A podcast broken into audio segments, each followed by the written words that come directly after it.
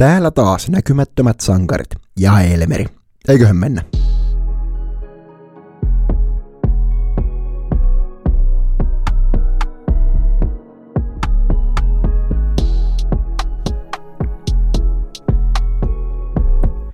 Tervetuloa näkymättömien sankareiden toiseen jaksoon. Tässä jaksossa paneudutaan median rooliin ja sosiaaliseen mediaan, miten tämä on vaikuttanut meidän jääkiekkotuotteeseen, niin katselijan tai vaikka tässä tilanteessa kuuntelijan rooliin. Siksi meillä vieraana, kuuleeko Turku, kuuleeko jatkoaika? Tervetuloa Leevi Kiesiläinen. Kiitos paljon. Sankarista en tiedä, mutta näkymättömän ainakin löysit. No, sä oot ehkä periaatteessa meistä jatkoaikalaisista varmaan näkyvin. Se riippuu ihan täysin TikTokin algoritmeista. Se on totta. No tosiaan niin, sut varmaan parhaiten tunnetaan just ehkä jatkoajan TikTokin puolelta. Oot kovasti päivitellyt varsinkin tässä kauden alussa just joukkueiden tasapainoja ja muuta, että millä voimasuhteella lähdetään kauteen niin NHL kuin liigassa. Että. Joo, kesällä tuli tehty ja sitten on tota, no se polarisoivin versio ehkä omista tuotteista on ollut sitten toi teipistä teippiin podi, että se, se tuntuu siltä, että osalta tulee tosi hyvää palautetta ja osalta tulee sitten taas sellaista, että olette journalismi häpeä pilkkuja, mutta se on hienoa nähdä, että ihmisiä ainakin kiinnostaa. Tuohan kertoo nimenomaan, että puhutaan hyvistä aiheista, kun herättää tunteita. Ehdottomasti. Mutta ylipäätään, jos nyt lähdetään nyt jaksoa käsittelemään, niin kuka on, kuka on Leevi Kiesiläinen? No mä oon 23-vuotias Turussa asuva pojan kloppi, aika tämmönen tota, media-alan amatööri vielä toistaiseksi, mutta jatkoajalla on painanut joulukuusta lähtien ja elannon mä hankin sitten turvakengät jalassa huomioliivi päällä sillä lailla, että koneet lähtee jylläämään yleensä aamulla seitsemältä, mutta tätä mediahommaa on tehty tässä sivussa ja tässä olisi tarkoitus nyt sitten tehdä myös ihan tota, koko päivä duuni jossain kohtaa. Toistaiseksi mennään näillä. Mikälaisena sä näet niin kuin median roolin nimenomaan jääkiekkokaukalon ulkopuolella? Mitä median kuuluu tehdä? No jääkiekossa, toihan on laaja käsite toi median rooli, mutta jääkiekossa mä näen sen äh, osaltaan äh, lajia markkinoivana elimenä ja sitten osaltaan myös sitten tämmöisessä perinteisessä media tehtäväroolissa, eli tieton, tiedon välitys ns. Niin kuin virallisilta tahoilta sitten äh, ihmisille, jotka sitä kuluttaa ja sitä seuraa, sitä katselee käytännössä niille, ketkä maksaa sitten loppujen lopuksi meidän kaikkien laskut. Jääkiekossa media tuottaa paljon myös viihdetuotetta, niin kuin on näitä just näitä esimerkiksi podcasteja ja on telkkaria ja on vaikka mielenkiintoisia haastatteluja sun muita, mutta sitten samalla urheilussa ja jääkiekossa niin median tehtävä on myös se tiedottaminen, eli kaikki lajin seuranta tapahtuu jonkun sortin mediatuotteen kautta, ellei sitten lähde itse hallille paikan päälle, mutta kaikki uutisointi, kaikki analysointi, kaikki perkaaminen, haastattelut, kaikki tämä on, on median tehtävä. Medialla on aika iso rooli, medialla on aika iso rooli jääkiekossa ja sitä välillä tuntuu, että porukka ei edes hiffaa sitä, tai, tai mulla on ainakin itsellä semmoinen olo, että mä en tajunnut sitä niin kuin ollenkaan, että kuinka iso, iso tekijä media tässä lajissa on, varsinkin ammattipuolella ennen kuin itse tähän liityin, mutta se on hyvin monipuolinen se rooli. Siinä on oikeassa.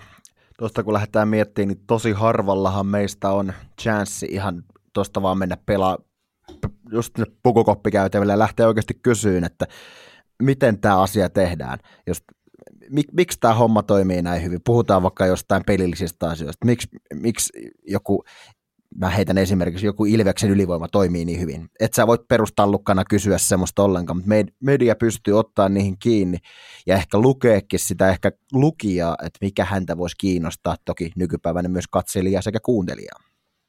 Joo, ehdottomasti, ja mediahan pystyy myös sit vastaan näihin tai hakemaan vastaukset näihin jään ulkopuolisiin niin kuin kiperimpiin kysymyksiin, että esimerkiksi vaikka, no se toki, se toki riippuu paljon myös siitä, että suostuuko seurat ja toimijat tekemään yhteistyötä niin kuin nyt ylipäänsäkin median toiminnassa kenttä kuin kenttä, mutta että esimerkiksi puhutaan vaikka isoista uutisista, niin kuin nyt vaikka SM Liigassa on tapahtunut paljon kaikkea suurta tässä lähiaikoina ja näin, niin media on se väline, joka pystyy tuottamaan siitä sekä tiedon että sitten yksityiskohdat ihmisille, joilla ei ole mahdollista niitä itse hakea, eli suurimmalle osalle lajin seuraajista. Just näin, ja kyllähän se medialla just se rooli on kanssa kritisoida, että mikäli löytyy epäkohtia, niin media on se, mikä pitää ääntä. Et kyllähän mekin kummatkin ollaan omissa ainakin kirjoituksissamme otettu jo esille kanssa niin kuin aika viraalia aihetta, eli SM Liiga auki. On ainakin ollut Kyllä. yksi tämmöinen niin esimerkki, mikä on helppo ottaa esille. Semmoinen just, no kritisointi ja joskus yläasteella mulle opetettiin median tehtävästä ylipäänsä myös se, että tota, tämmöinen niin auktoriteettien valvonta, että tota, ja niin kuin sen, siis näitä näiden tota, isojen toimijoiden, isojen päättäjien niin urheilussa kuin sitten muuallakin, niin heidän päätösten seuraaminen, esille tuominen ja sitten just esimerkiksi vaikka kolumneilla sun muilla vastaavilla, niin sitten semmoinen keskustelun herättely ja näkökulmien tuonti siitä. Et itselläkin oma ehdottomasti suosituin sekä niin kuin palautteen että luki, tai lukumäärien osalta, niin tehty teksti ikinä on kolumni, mikä käsittelee liikan kurinpitoelimen toimintaa. Tämä kertoo just hyvin sitä, että mikä ihmisiä kiinnostaa. Mutta jos lähdetään tuohon miettimään niin kun just ehkä tätä kritiikin puolta, että arvostellaan jonkun tekemisiä, niin missä menee se hyvän maun raja? Mihinkä asti media voi eettisesti, niin kun, mihinkä me voidaan periaatteessa kajota? No mä sanoisin, ja nämä samat pelisäännöt pätee mun mielestä myös sitten toimittajiin, koska toimittajathan kohtaa myös paljon kritiikkiä, niin tota, niin kauan kun keskitytään tai valtaosassa til, tota, tapauksista, jos nyt puhutaan ihan perus vaikka peliotteista sun muista vastaavista, niin tota, odotukseen peilata ja valtaosin mun mielestä se, että niin kauan kun se keskustelu pysyy siinä työssä ja siinä työsuoritteessa, esimerkiksi jos vaikka pelaaja käy pelaamassa pelin, niin niin kauan kun me keskitetään siihen, että miten se peli on mennyt, se itse peli, niin se on, tota, se on ihan ok, että siinä vaiheessa tota, ylilyöntejä saattaa sitten olla, no niin, niitä nyt on monenlaisia, mutta vaikka ihmisyyteen tai yksityisasioihin tai tällaiseen vastaavaan niin kuin menevää siihen ihmiseen itseensä niin kuin ei tarvitse puuttua, ellei se sitten tee jotain hyvin niin kuin merkittävää täysin pelin ulkopuolista. Mutta niin kauan kun puhutaan tämmöisestä ihan perus duuniteosta, että he tekevät työtään, me tehdään työtämme, niin tota, niin kauan kun pidetään se kritiikki siinä työsuoritteessa, niin mun mielestä se on ihan rajojen sisäpuolella. Toivottavasti kuulijat ymmärsivät, mitä mä tarkoitin. Tuo oli vähän vaikeasti selitetty, mutta joo, toivottavasti joo. saatte kiinni. Mä ainakin hiffasin kyllä, että niinku nimenomaan, ettei mennä henkilökohtaisuuksiin. Kyllä. Ja siis totta kai, tämä on ehkä nykypäivänä entistäkin haastavampi aihe, koska kaikki jääkiekkomedia ei välttämättä ole lähtöisin sieltä kaukalosta, kun lähdetään miettimään vaikka, että entinen Twitter, nykyinen X, että sinnehän on voinut yksittäinen pelaaja kirjoittaa mitä vaan. Periaatteessa, jos yksittäinen pelaaja ottaa vaikka heittää jotain, mitä mä nyt keksisin, jotain vähemmistöä sortavaa, rasistista periaatteessa, niin ne. kyllähän sekin periaatteessa on asia, mikä kuuluu mun, mielestä, mun mielestä median ottaa kiinni, eihän tämmöistä voi sattua. Juurikin tälle, että se on aika laajakin elin, mitä median pitää edustaa, että se kykenee suorittamaan sen valvovan roolin.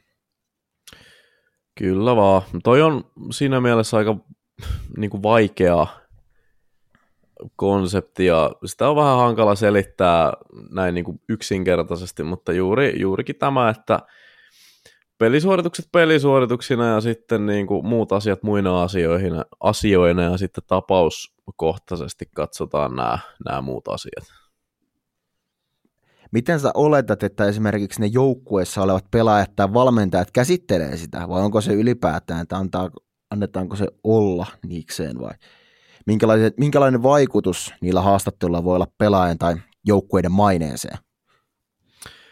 No sehän riippuu riippuu tietenkin monesta asiasta, että jos puhutaan pelaajan tai joukkueen maineesta, niin siihen totta kai vaikuttaa se, kuinka paljon se haastattelu leviää, ja sitten tietenkin ne sisällöt, sisällöt vaikuttaa siihen, mitä sitten tulee johonkin yksittäisiin kolumneihin, niin sitä on paha sanoa, mutta sitten taas, kun meitä on niin monta, ketkä mielipiteemme tästä lajista ilmaistaan hyvin usein. Kolumnihan on nimenomaan mielipidekirjoitus. Se tuntuu välillä, välillä menevän jengiltä vähän ohi, välillä porukka pitää kolumneja jonain niin kuin, että koitetaan esittää, niin kuin fa- tai niin kuin siis jengi luulee välillä kolumneista sitä, että mediatalo koittaa nyt esittää faktoja tässä, ja koittaa opettaa ihmisiä, ja välillä porukka myös luulee, että se on sen koko mediatalon virallinen kanta. Se ei näin ole, vaan kolumni on yksittäisen toimittajan, yksittäisen tekijän mielipidekirjoitus. Ja sitten kun sen pistää tohon kontekstiin, niin noitahan on sosiaalinen media täynnä suuntaus on toiseen, että mä en näe, että se niin kuin, pöhinä vaikuttaa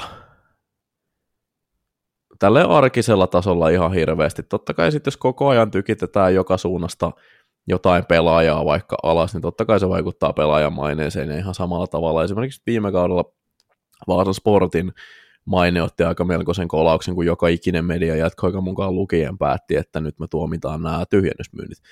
Että tuommoisessa isossa kuvassa se vaikuttaa, mutta aika harvoin tapahtuu tuommoisia aaltoja, että kaikki kääntää niin kuin selkänsä jollekin tietylle ihmiselle tai tota, organisaatiolle.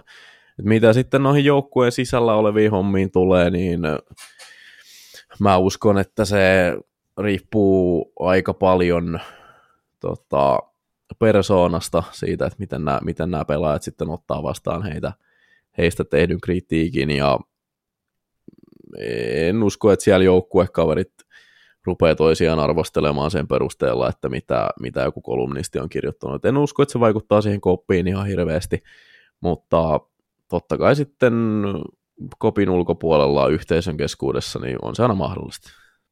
Minkälaisena sä näet, säkin enemmän olet just sosiaalista mediaa kanssa tehnyt, niin minkälaisena sä näet sen somen, somen vaikutuksen tässä jääkiekkoskenessä? No somen vaikutus jääkiekkoskenessähän on, on todella suuri, että se mahdollistaa lajin seuraamisen ja tiedon välityksen ja kaiken muun vastaavan ihan niin kuin markkinoinnista keskusteluun ihan eri tavalla. Että esimerkiksi käytännön esimerkkejä näkyy vaikka, jos katsotaan NHL päin, niin nuorten pelaajien draftstockissa saattaa hyvinkin näkyä se, että mitä, niin kuin, kuinka paljon heitä on tuputettu vaikka ympäri sosiaalista mediaa. Esimerkiksi Conor Bedard on tosi hyvä esimerkki siitä, että vaikka hän on totta kai erinomainen pelaaja, mutta ei me ihan hirveän monesta junnusta olla ennen varauskesää tiedetty niin paljon kuin mitä Bedardista, ja se on, se on vahvasti sosiaalisen median ansioa. Toinen, mikä sitten on ihan niin kuin puhtaasti puhtaasti lajiin liittyvä on tämä tiedonlevitys, eli esimerkiksi jos haluaa ensikäden tiedot tota, vaikka nyt NHL siirtomarkkinoilta tai jostain SM liikkeestä tai jostain, niin tietyille toimittajille vuodetaan tiettyjä asioita ja sitten tietyt toimittajat sen jälkeen postaa ne sitten sosiaalisiin medioihin. Yleensä ne menee sitten just tähän nykyiseen X entiseen Twitteriin. Sitten on tietenkin kaikki kommenttipalstat, keskustelupalstat ja tota, kaikki sitten liittyvä videomateriaali, oli se sitten meidän tekemään vaikka jotain vlogimateriaalia tai sitten pelaajasta postattua klippejä tai muuta vastaavaa, niin sosiaalinen media mahdollistaa lajin kuluttamisen ja seuraamisen todella paljon laajemmin kuin mitä oli ennen mahdollista. Joo, ja sitten lähdetään miettimään sitä, että se on hyvä sekä huono asia, niin kuin ehkä just tuossa mediassa, että se tietohan on käytännössä tosi paljon nopeammin sulla saatavilla verrattuna johonkin, että sä oot aikaisemmin joutunut odottaa, jos ei ole somea ollut tai muuta, niin sä oot joutunut odottaa vaikka seuraavan aamun johonkin helkkarin aamulehteen, että sä voit aamulehdestä katsoa pelin tulokset, ellei sä ole itse ollut hallis. Kyllä. Mutta sitten taas ottaa huomioon se, että kuinka nopeasti se vaaditaan, niin, niin sehän tuottaa meille median niin kuin, tuotteen tuottajille niin, niin, hirveän aikataulupaineenkin jopa, että nehän pitää ei puhuta, että pitää saada seuraavaksi aamuksi, vaan se pitäisi olla melkein, jos halutaan miettiä mediaseksikkyyden kannalta, niin sehän pitäisi olla melkein 10 minuutin sisään jossain jo sosiaalisessa mediassa. Joo, kyllä, ehdottomasti sen kanssa täytyy olla aika ajan, ajan harjalla ja se on vaikeaa. Itse esimerkiksi myönnän, että on TikTokin kanssa, niin tässä kun on muitakin duuneja tosiaan samalla ja kaikkea niin muuta vastaavaa ollut, niin se on välillä varsinkin uutisten kanssa, uutisten kanssa lipsunut aika paljon se, tota,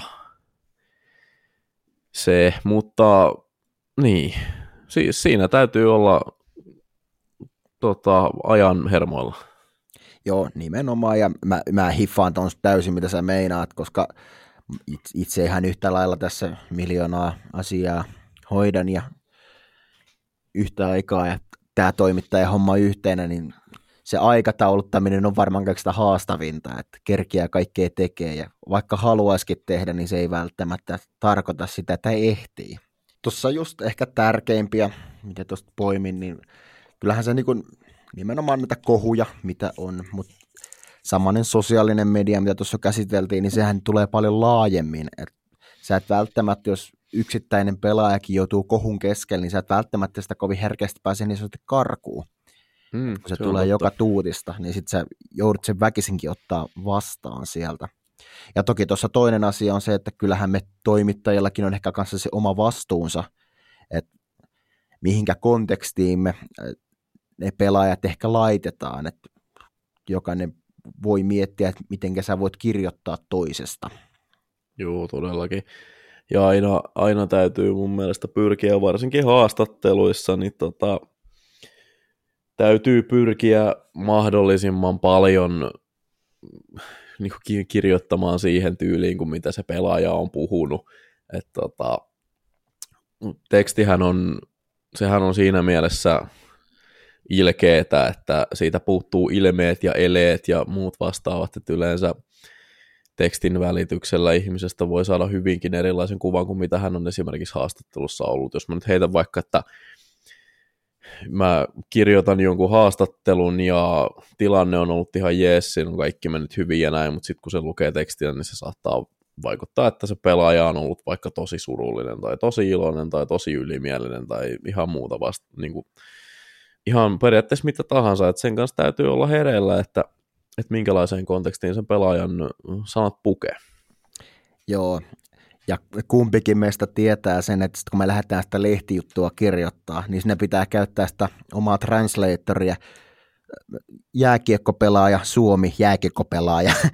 Et kun se, se vastaukset ei ole suoraa kirjakieltä tai muuta, että sä joudut välillä jopa vähän kyseenalaistikin miettiä, että mitähän tämä tällä niin tarkoitti. Että se ei välttämättä ole ihan suoria lainauksia, mitä pystytään tekemään.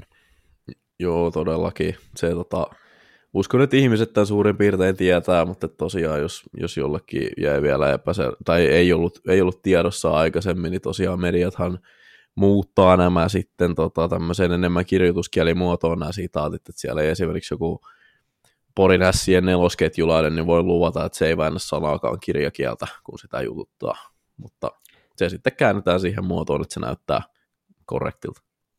Just näin, että sen on itsekin tässä lyhyen toimittajaurani aikana huomannut, että periaatteessa mitä menestyneempi pelaaja, niin sitä ehkä selkeämpää lausuntoa se antaa. Että ehkä siinä on semmoinen mediakasvatuskin tietysti on, ja samahan, no Pohjois-Amerikassa sitä nimenomaan harrastetaankin. Joo, siinä puhuu kokemus ja pohjoisamerikkalaisista varsinkin toi oli ihan hyvä nosto, että heistä varsinkin huomaa kyllä, että siellä toistuu ne semmoiset tietynlaiset samanlaiset asiat. Esimerkiksi aina jos kysytään niin kuin, tai no, siellä, siellä huomaa, niin kuin, että tiettyihin kysymyksiin tulee tietynlaiset vastaukset joka ikiseltä pelaajalta. Ja ne on aina semmoisia, että mahdollisimman niin kuin seuraystävällisiä ja ympäristöä kehuvia, ja ne saattaa välillä olla ihan täysiä valheitakin, mutta niistä huomaa, että se, se tulee ihan niin kuin apteekin hyllyltä, että tämä on selkeästi harjoiteltu. Siellä ollaan opeteltu se, että kunnioitetaan sitä, kuka maksaa sulle liksa. No se on kyllä joo. Se on ihan hyvä koodisto. Se on semmoinen koodisto, että sitä kannattaa muutenkin kyllä yleensä noudattaa. No joo, jos sä haluat pa- työpaikkas pitää, niin se kannattaa yleensä pitää kyllä mielessä. Että... Niinpä. Muistelen ihan, en varmaan ihan väärässä ole, et, etkö ollut nyt tuossa viime kevään MM-kisoissa kanssa toimittajana? Olin MM-kisoissa joo. Painoin jatkoja leivissä koko kisat ja kävin sekä, olin sekä Tampereella että Latviassa. No, me voidaan tuohon mennä vielä sen verran, mutta ihan mielenkiinnosta he, heitetään tähän, että miten toimittajan rooli eroaa, kun sä vaikka lähdet perustonne SM peliin versus että sä lähdet tonne johonkin kansainvälistä ottelua tekee. Ero, eroako sun toiminta siinä, tai kuinka paljon tai kuinka? No joo, se, siinä on aika suuri ero. Ensinnäkin tota, ihan niin kuin akkreditointi ja tämmöisistä niin kuin sisälle pääsyä kulkulupaprosesseista lähtien on aika iso ero. Tässä liikassahan se akkreditoituminen menee yleensä silleen, että sä haet akkreditointia jollain sähköpostilla ja sitten sulle vastataan, että tervetuloa peliin ja saat sitten kulkuluvan, kulkuluvan jostain mediaovelta, mutta tuolla oli tosiaan semmoinen, että siellä niinku kuukausia etukäteen täytettiin semmoinen useamman sivun lomake ja tota, tosi tarkkaan oli siellä kaikki, kaikki, että minkälaista akkreditointia haetaan ja liigapeleissähän on yleensä se medialle, että sulla on joko valokuvaajan tai median akre. Mä en tiedä eroako ne edes oikein millään tavalla toisistaan, mutta ei välttämättä edes eroa. En ole tuota, koskaan valokuvaajana mennyt, niin en osaa ihan varmaksi sanoa, mutta siis tuolla oli tosiaan silleen, että sulla oli mediallekin useampia eri akkreditointeja, että siellä oli pelkästään printtiä tekeviä ja siellä oli tota, oli valokuvaa erikseen ja videokuvaa erikseen ja oli telkkaria erikseen ja sitten oli näitä kaiken maailman yhdistelmiä ja jokaisella oli eri säännöt ja pääsi eri alueelle ja se oli vähän semmoista, että ne ei pystynyt oikein itsekään niitä valvomaan kaikkia näitä, että kuka liikkuu milloin missäkin, koska siellä oli niin paljon erilaisia, mutta kyllä se eros, akkreditointiprosessi eros, ja mitä sitten ihan perus siihen päivään tulee, niin MM-kisoissahan, varsinkin Tampereella, kun se treenihalli on siinä jään alapuolella, niin päivät oli semmoisia, että siinä joskus aamupäivällä mentiin sinne ensimmäisiin aamujeihin ja sitten sieltä lähdettiin joskus sillalla pois, että liikamatsissahan sinne mennään semmoinen tunti-puolitoista aikaisemmin, se vähän riippuu tekijästä ja lähdetään sitten pelin jälkeen vetää. Pitkiä päiviä toisin sanoen. Pitkiä päiviä, joo, ja no tietenkin pelien määrä, että siellä saattoi kolme peliä olla päivässä, että se piru hauskaa se oli, mutta erilaista. Tekemistä riittää toisin sanoen koko ajan. Kyllä vaan.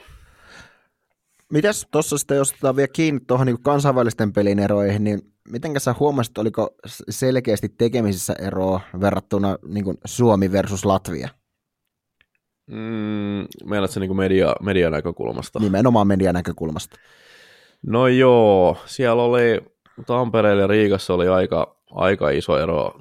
Tota, tietenkin johtuu myös vähän, vähän fasiliteeteista, eli Nokia-areenalla on mahdollista järjestää aika hyvät mediatilat. Siellä oli tota, tehty vielä silleen, että oli käytetty eri mediahuoneita kuin mitä liigassa, eli tota, kaikki nämä haastattelualueet sun muut vastaavat oli rajattu ihan eri puolelle hallia, ja sitten siellä oli tehty semmoinen niin kuin siitä mediatilasta, että siellä oli vaan käytävältä yläkerrasta katsottu palanen, mistä löytyy molemmat vessat ja lätkästy siihen seinät ja sinne sitten vedetty pöydät ja tällä. Ja se toimii ihan hyvin. Se oli aika tommonen yksinkertainen ratkaisu, mutta se toimi todella hyvin. Latviassa sitten taas oli silleen, että Arena Riikassahan ei mitään semmoista niin kuin mediahuonetta ole.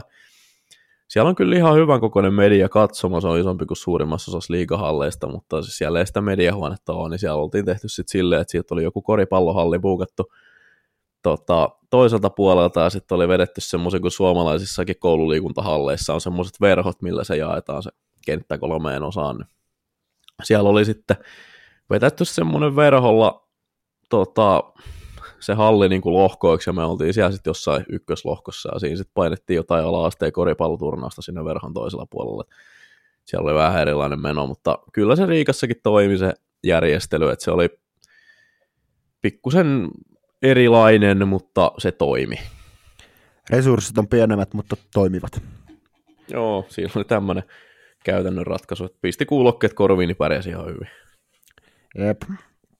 No, et, eipä sitä toimittajana paljon mitään muuta teekään.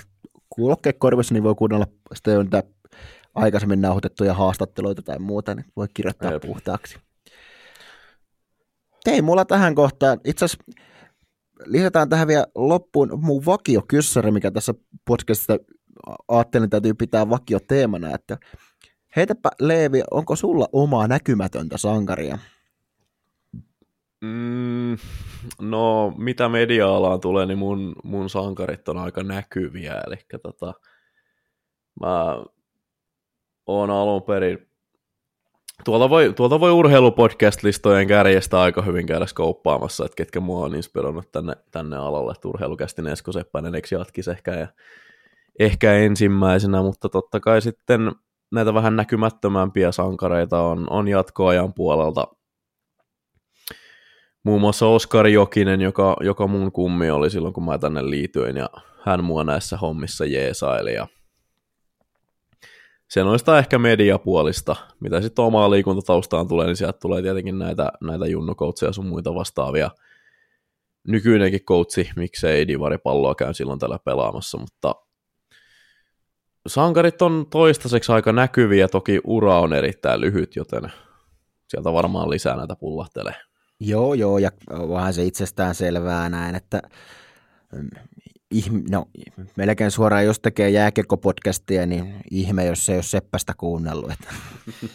Se on totta, joo. Kyllä Seppäsellä on aika iso vaikutus tähän alaan ollut, ja hänellä on toki myös pitkä ura jo takana, ja luultavasti vielä aika pitkä ura edessäkin, mutta hän on kyllä, hän on tätä alaa kyllä ravistellut kovempaa kuin suurin osa luultavasti meistä tulee ikinä ravistelemaan. Nimenomaan, ja sitten sen vaikutuksen ymmärtää vasta jälkeenpäin, että kuinka ison potkaisun se tällekin genrelle, kun urheilupodcastit sai aikaan. Että. Niinpä, ja urheilumedia noin niin kuin ylipäänsä. Se on totta. Se, toi on, Seppäsellä on hieno mahdollisuus, kun se tekee just omalle, niin kuin itselleen sitä, niin se voi periaatteessa puhua siellä ihan mitä vaan, kritisoida, puhua just niin kuin itse tykkää, eikä tarvi hirveästi miettiä, että tuleeko jo, jostain sanomista tai muuta, mikä on sitten taas tosi hyvä, hyvä asia, että joku oikeasti uskaltaa sanoa asioita. Joo, ja Seppäinenhän on muovannut tätä kenttää nimenomaan siihen suuntaan, että se, niin kuin, se on pioneerina tehnyt tätä hommaa silleen, että nyt sitä pystyy tekemään noin. Että se, ei ole, Jep. se ei ole enää semmoista niin kuin robottimaista norsulluu tornista kirjoittelua, ja kaikki on niin täydellistä ja kaikesta tiedetään kaikki, kun ollaan tsekattu kahdeksan kertaa faktat kuntoon ja näin, vaan voi tehdä silleen, että istuu, istuu mikrofonin ääreen tällä lailla ja puhuu asioista niin kuin ne näkee. Juurikin näin. Ei mitään, kiitoksia Leevi ja siistiä, että tulit tähän näin lyhyelläkin varoitusajalla, että kyllähän niin jos tästä mennään niin kuin jatkoa näille ulkopuolisille, ketkä ei tiedä, niin kyllähän sä periaatteessa mulle semmoinen omanlainen näkymätön sankari olet.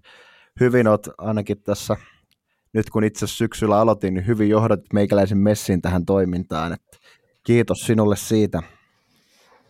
Ei mä mitään, ja pakko sanoa, että hyvin on, tosi hyvin olet kyllä päässyt mukaan tähän, että ei ihan hirveästi tarvinnut, tarvinnut A ohjeistaa, B potkia persuksille. Tämä on kyllä ottanut hyvin tästä kopi.